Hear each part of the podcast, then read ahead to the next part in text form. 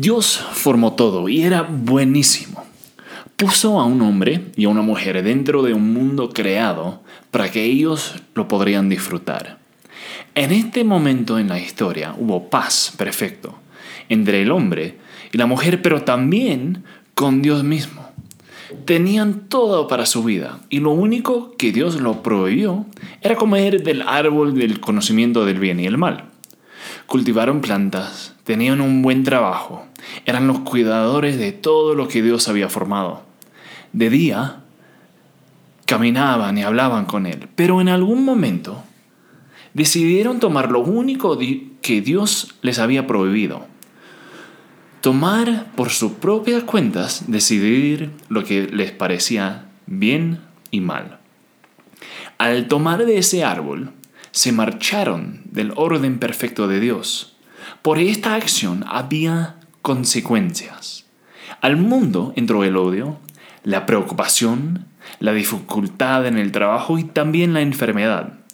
Pero Dios prometió que algún día restauraría el paz entre Dios y el hombre. El mal en el mundo se extendió hasta el punto en que había una sola familia de ocho personas que amaban y seguían a Dios. Violencia llenó el mundo.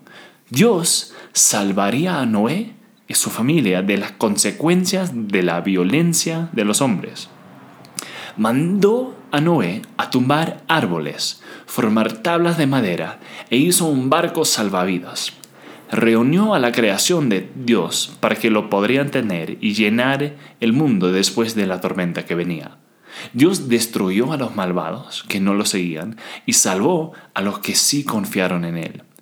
Prometió que no destruyera el mundo así de nuevo, con un arco no de guerra, sino de colores. Cada vez que vemos un arco iris, recordamos la promesa de Dios. De nuevo, se llenó el mundo de maldad y rebelión, y esto sigue hasta ahora. Al fin llegó el momento en que Dios restauraría el orden y el paz entre Él y el hombre. Pero esta vez no lo hizo con quitar a los malos del mundo, sino por darse a sí mismo al mundo.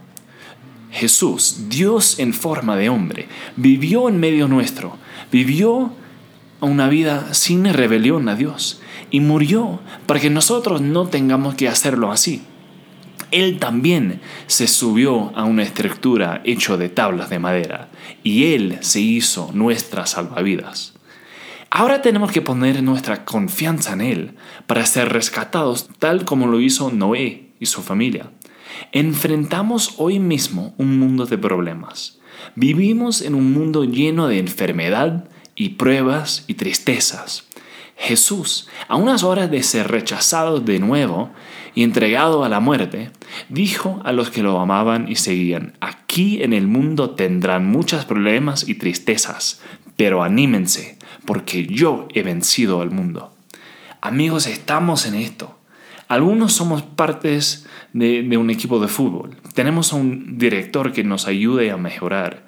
Si confiamos en el director para entrenamiento y dirección, ganaremos. Si confiamos en Jesús como líder de nuestra vida, tal como confiamos en nuestro director para el partido, tenemos la confianza que Él ya ha vencido. Lo que nos toca hacer es confiar en Él y vivir como Él nos guíe. Quiero seguir en este tema con ustedes. ¿Cómo es estar en paz con Dios? ¿Qué tengo que hacer para ser restaurado a su familia? ¿Cómo hago para confiar en Dios para que me guíe la vida? Hablemos de eso. Mándeme un, un, mensaje aquí o en el Instagram y podemos hablar de eso. Quiero seguir en esto durante este tiempo.